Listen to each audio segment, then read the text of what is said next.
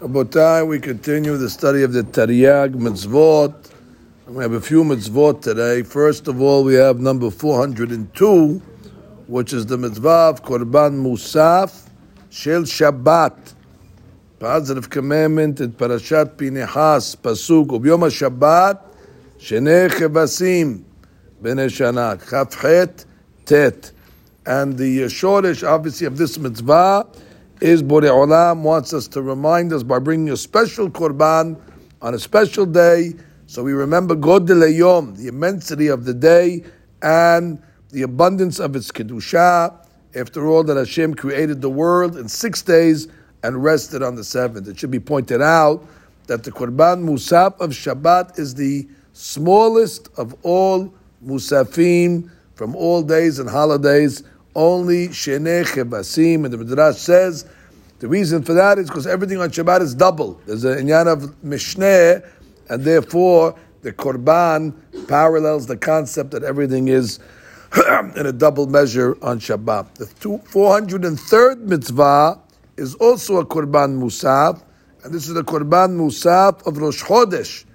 It's a mitzvah say also in Parashat Pinehas. Ubrashe chodshechem takribu olal Adonai.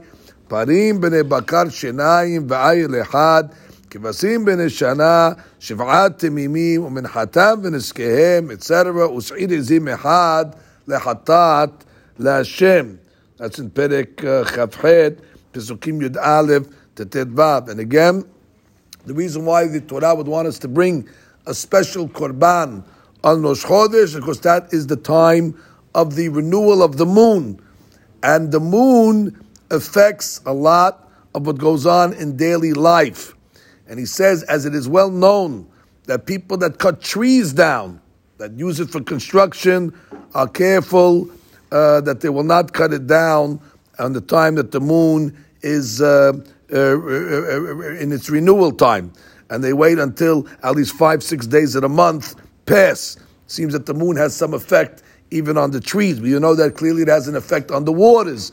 And the sailors are careful exactly when they're going to travel.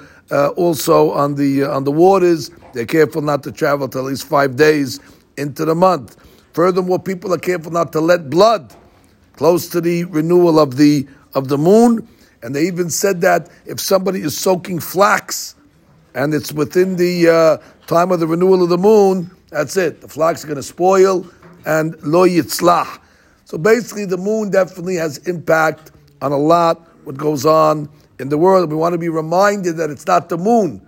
Obviously, it's a Kadosh Baruch Hu that put this nature into the world, and therefore we recognize the power of the moon, which is the power of a Kadosh Baruch Hu, and that's his gezerah and his ashkacha, and therefore we rejuvenate by bringing a korban musaf in order to recognize that all these changes are me'ito yidbarach, and uh, as a result, uh, it'll make us uh, be aware of the hashgacha. Furthermore, the Rav writes that if Rosh Chodesh falls out on Shabbat, so then the Shir Shel Yom that they sing during the Korban is actually the Shir of Rosh Chodesh, and it pushes away the Shir of Shabbat in order to publicize Rosh Chodesh. And that's the second Korban Musaf that we learned today. The third is the 404th mitzvah, and that's the mitzvah of the Korban Musaf that we bring on the holiday of Shavuot. Positive commandment also in Parashat Pinehas, Ubiyom Bikurim, Bekrivechem Mencha Chadasha, etc. Beshavuotechem, Perech Pasuk Chavzayin. It should be pointed out that in all the Korban Hatats in the Torah, it always writes a uh, Se'ir Izim or Se'ir Lehatat. The only time it does not mention, the Se'ir does not mention the word Lehatat, is on Shavuot. And the question is why?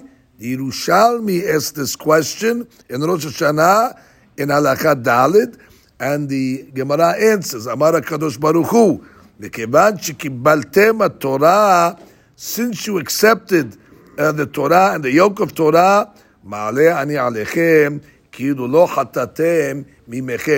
as if you never sinned, which means the Torah has the ability to purge a person from his sins, like it says on the day of Matan Torah, Paskazu Hamatam, and that's not something that's a once in a lifetime item, but every year. Now, every time we study Torah, Torah has an ability to purge a person, and therefore there's no hatat when it comes to the Torah and Shavuot, because the hatat right away dissipates because the koach of the Torah is able to subjugate the Yetzer Hara and as a result, uh, the sins uh, have no uh, have no holding. Therefore, while all the other korbanot, it says the word chatat, the gabe shavuot, which is really the gabe the Torah, there is no concept of hatat. The Torah itself is the greatest deterrent against sin.